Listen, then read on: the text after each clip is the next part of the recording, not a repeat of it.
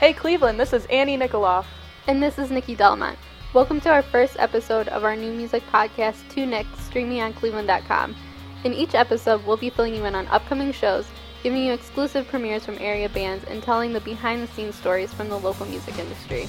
Today, you'll be hearing from some special guests at Gotta Groove Records, Cleveland's own vinyl record factory, and Wax Mage, a side project by a Gotta Groove employee that makes their own experimental vinyl records. Then, we'll be premiering a new song from local rock band Mr. Carnivore. Oh, and we'll let you know about some shows this February. First up, you'll hear from Wax Mage's Heath and Gotta Groove Records owner Vince in a conversation we had at Cleveland.com earlier this week. Hey, uh, hi, good morning, or good afternoon, or whenever you're. I have no idea. That's Heath. He's the head of Wax Mage at Gotta Groove Records. So, yeah, I got uh, pretty lucky uh, that I was able to start pressing records at Gotta Groove Records about seven years ago. And uh, Vince has been kind enough to uh, let me experiment with all the scraps and the vinyl and stuff laying around there. And that's, that's kind of how I got started um, making making these records. A, a, a, lot of it was experimental. I had to do a lot of time studies and was always pushing to get, you know, Vince and Matt at Gotta Groove. And like, can we sell this? Can we sell this? And uh, eventually, after after I was able to iron a few of the designs out, we were we were able to start offering wax, wax mage designs at Gotta Groove Records.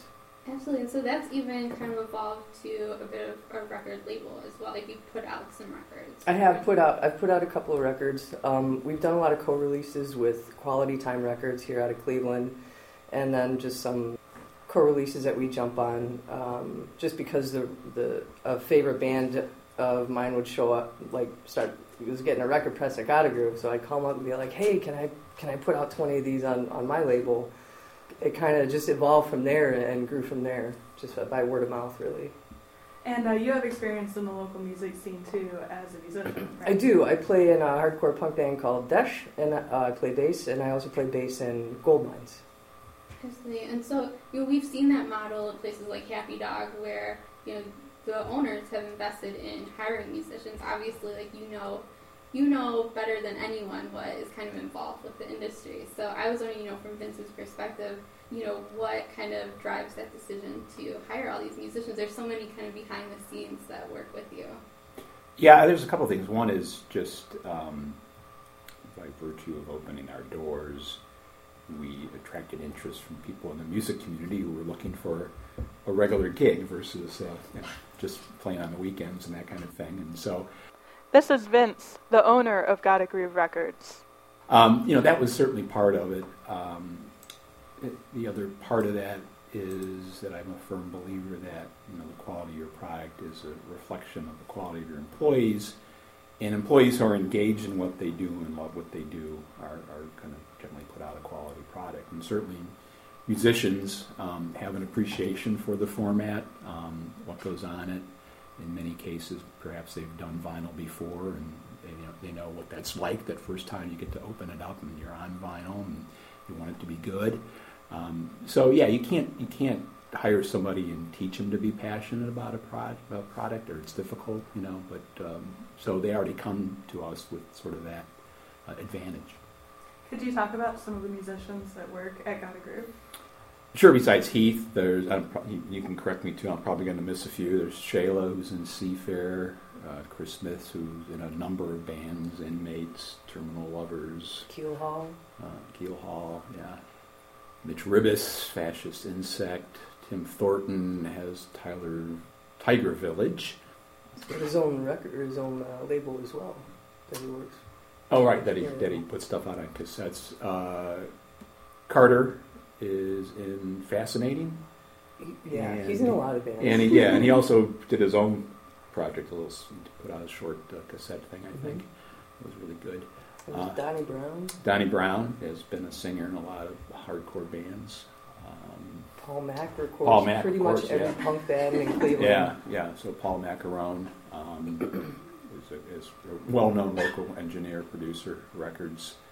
Speaking of engineers, Brian Straw. Brian Straw, yes, yes. Boy, see, yeah, probably, I'm glad you're here. I, am going through the Rolodex of employees in my mind, and I'm, I'm sure I'm forgetting some. I'm sure people. I am too. I, which, I'm sorry if you're listening to this. so So as far as you know, doing the Wax Mage project, um, talk a little bit about you know just those first records that you did. What um, you know, because they're so unique and just so cool looking. That you know, what were kind of your inspirations behind that, like putting them together, and just you know what goes into the looks and aesthetics of that. Well, in the in the record industry, there are a few standards like the half and half color, you know, half black, half white, or Mhm. whatever, and then um, the splatter records. So those are like some of the things that that I started learning, and then learning how, you know, vinyl as a medium works. So it was really all um, a surprise to me as well. You know, the machine is going to do the same thing every time. It's going to press uh, a little round puck of vinyl at 1500 psi every single time it's going to do the same thing to that material. And what can I do different? Or where can I lay those materials on the plates to, to make something else happen? You know, what size does the vinyl need to be? What temperature does the vinyl need to be? Um, it, it's really still, even at this point, it's, it's experimental. I have, you know, I've locked in a few techniques and a few designs where I'm like, I know that this is what's going to happen. You know, and occasionally the colors act differently, so I can get one effect with purple and pink that I can't get with red and white. You know what I mean? So it's really um, it's really a lot of trial and error. Every day I'm surprised, um, you know, just by like an idea I have. You know, I started. I'm surprised that I even still get ideas. You know, even after doing it. So, and I'm inspired a lot by what other people are putting out there in the industry as well. And I think that I've kind of spurred on like a a little thing in, in the industry where I have like other people we we share information, but not you know, but not the big secrets. You know what I mean? so it's just like kind of a, I'm like, oh, think about the temperature of what you're doing, and then other people will tell me, well, you know, I thought about this and this and this happened. And I'm like, cool. So there's like an exchange of ideas, but not like an in-depth thing because it's like pretty secretive. Like, Absolutely. yeah, Well, thanks for letting us into some for sure, absolutely, yeah, for sure. Um, we were wondering if you ever get any interesting requests for vinyl, like any strange stories. I've heard that there's some things that you won't do I'm not allowed to put marijuana in a record yet. Uh, yet. and uh, and um, but some guy asked me, he was like, "Hey man, can you put a razor in a record?" And I was like, "I don't know." I was like, "It's thin enough." I actually had like a caliper, which is a measuring tool out, and I'm like measuring one of our one of our blades, and then measuring a record, and then like considering how I could lay it in there without completely destroying a pair of ten thousand dollar dies. But I did do it. I was able to get an actual razor inside of a record. I put guitar picks in records. We put uh, coffee in a record. We put hair in a record. We Shredded put cash. shredded cash in a record. Glitter in a record. Wait, hair? Ha- yes, That's uh, yeah. this is the grossest thing. The record was called seven inch record. Yeah. Your I don't know. They called it the piss and hair variant. yeah, it was like getting your hair wet with pee while you yeah, take a shower or something, Something like like that. that. it's So one of a kind. That's It was absolutely one of a kind. yes, yes. So there was uh, we got the, when we got the hair, it was uh, sealed in a plastic bag with a note from the, the label or the customer saying that um, this hair came from so and so. It was washed right before it was cut. Thank you. etc. yeah. But what we won't do is we've been asked to do blood. We won't do blood, and it's just sort of a Safety hazard. Yeah. well, sure, yeah. I was asking my press operators to you know be exposed to that, and that's so we we won't do that. But um, yeah, and the coffee ground thing that was uh, interesting, but it made a real mess of our press. Um, you know, you don't realize that coffee has oil in it actually, so. Um, yeah, we won't be doing that again, but it was it was interesting. So you're saying it's more glitter, less coffee. Gl- More glitter is always good. Right. So I think one thing that's kind of fun is I have actually been to multiple wax mage art shows and I love that it's kind of elevated to that sort of art form. Do you see that especially, you know, there's so many, you know, talks about the vinyl revival and like that interest and things like that. So does it kind of surprise you to see it, you know, hanging up on the wall of like, you know, Tremont Art Gallery and things like that? Or is it something that, you know, more people are just kind of seeing for what it is as, you know, an art? I, First of all, I'm blown away that that people are actually considering considering it art because it's not anything that's really ever happened before. When a label puts out a record and it looks really cool, you know, everybody, you know, congratulates the label for, for putting that out. When I'm like, you know, raising my hand, I'm like, hey, um, I was like, I made that. You know, it's it's kind of like being a chef in a kitchen, you know, and there's two or three other chefs that work there, but you know, if you go on Wednesday night, that one chef that you really dig is going to be there. There's no there's no cooking show for press operators, and there are a lot of press operators out there that are that are doing really amazing artwork. It's not it's not an easy thing to do to make something that not only looks beautiful, looks beautiful spinning, but also sounds beautiful. It's it's a definitely a, a very focused skill set um, and something that people think about. I never considered myself an artist by any means at all. I'm just a blue collar factory worker, always have been, and I just found something that really clicked for me, and it's it's an honor, a pleasure to be able to show the records that that I get to make at Gotta Groove Records, you know, in, in a public forum and an art forum. So I, I really feel like an outsider outsider art kind of thing, but really cool that I get to do that. With vinyl records in general, I mean, we've seen such a resurgence. Have you seen, you know, more of a demand for these specialty designs or colors or things like that? Has that also um, come up more in recent years? Sure, yeah. People who come by to plan for tours, um, uh, a lot of the ones, particularly older ones like myself, will say, "Wow, I look at all these color records. And I don't remember color records when I was a kid, and and they were out there. You know, they just weren't as prevalent as they are now. It's just you know trying to market a physical product in a digital world and trying to stand out. So I think that's a big reason why you see more color and more color variations. But we actually have a book. Um, somebody gave me when we started the business back in 09 that had a compilation of a bunch of different color records with some very interesting designs. It's, so this goes back 20, 30 years. It's just more, again, more prevalent now. It, it gets more publicity now. So, yeah. So, I mean, going forward, you know, what's kind of next for you guys, and where do you kind of see that kind of like revival going? Do you see you know, that interest just continuing, or is there anything else in the works for your anything we can expect? Um, I have, I think, I think it's almost five releases that are that will be coming out this year. Uh, Dash full length EP, uh, Wax Mage double treble compilation should be out really soon. Hopefully, going to be able to uh, do some work with Fresh Produce and, and some more work with Quality Time down the road. As as far as Wax Mage's future, I would like to you know, someday be a full fledged record label where I actually am like signing bands and, and, you know, just like, you know, set in a place where I don't know, I just always want to be surrounded by music in one fashion or another. And uh, I'm I'm not gonna leave Gotta Groove because I love I love my job and I love I love the people I work for. But I know that I would definitely. It's always been a dream of mine to to own and run a record label, have my own business. Yeah, we would like to be, you know, Wax Mage to be our biggest customer at some point. I would love that. Yeah, for for us, it's we do see vinyl continuing to grow. I, I, I assume at some point it will plateau.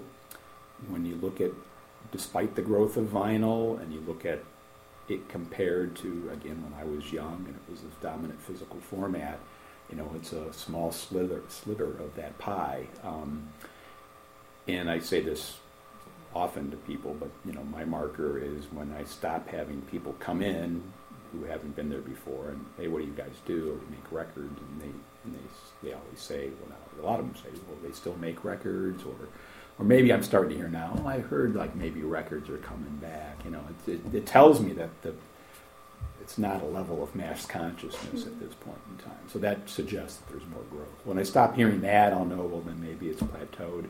I don't think it's going to go away. I mean, it never has gone away, despite the fact that people thought it had.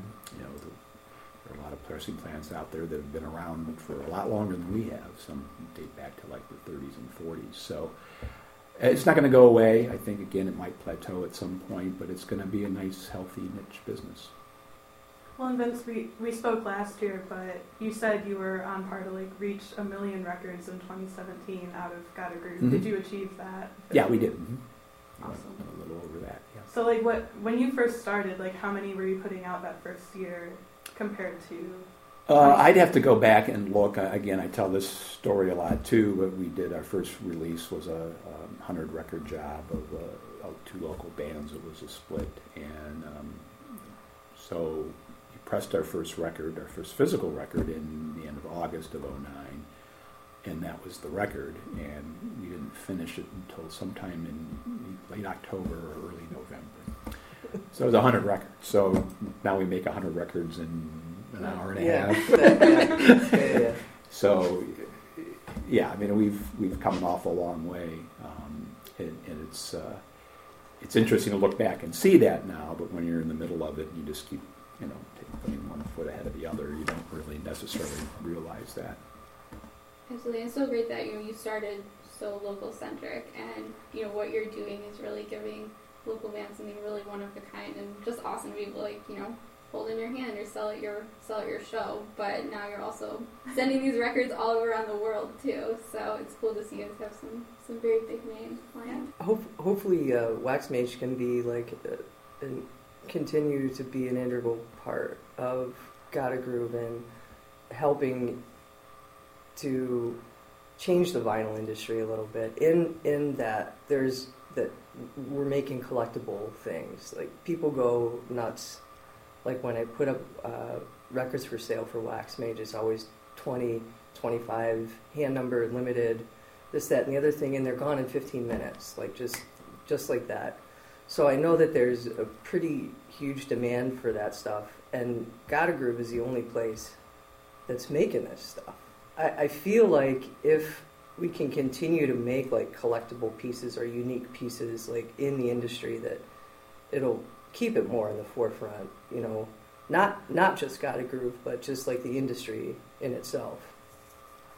Yeah, it's a good point. It's, you asked the earlier question too about um, what he's seeing on, on his end, but on our end, we're also getting more orders where they're requesting Wax Mage. Um, so this is outside of the Wax Mage label, um, and we limit those intentionally for a couple of reasons. One is just the unique aspect of it, but the other is they physically take a lot of time, and so you know, we, if we were doing nothing but those kinds of records, one, they wouldn't be as collectible, and, and two, they would kind of nudge out the bulk of what we do. So, but yeah, that, I, I see that continuing. Certainly, we've certainly seen that uh, last year and this year, even with you know customers when they're putting their order. Hey, we'd like to get those twenty or twenty-five wax mage too tacked onto this. That's awesome. That's a great collaboration. So, if we want to find out more about both of your businesses, where can we go? Uh, GottaGrooveRecords.com. And you can check out waxmagerecords.com. You can find Wax Mage Records on Instagram and also Facebook, and Gotta Groove Records as well as on uh, Instagram and Facebook. Well, thank you guys so much for um, being our first guest. Thanks so much for Thank having you. us. Coming up next on the Two Nicks podcast is some local music. In this episode, we are featuring local rock band Mr. Carnivore. Uh, Mr. Carnivore has only been around for a couple of months, but they've been hard at work recording their own music, and they plan to put out an EP or an album sometime this year. The band is made up of Pat LaGuardia, Joe LaGuardia, Mike Pappas, and Kevin Hanna. Here's their newest song, Knees. We lived and died a thousand times. Stuck in a world turned on had your hopes and I had mine. We watched them splitting at the side. And hey, my life is nowhere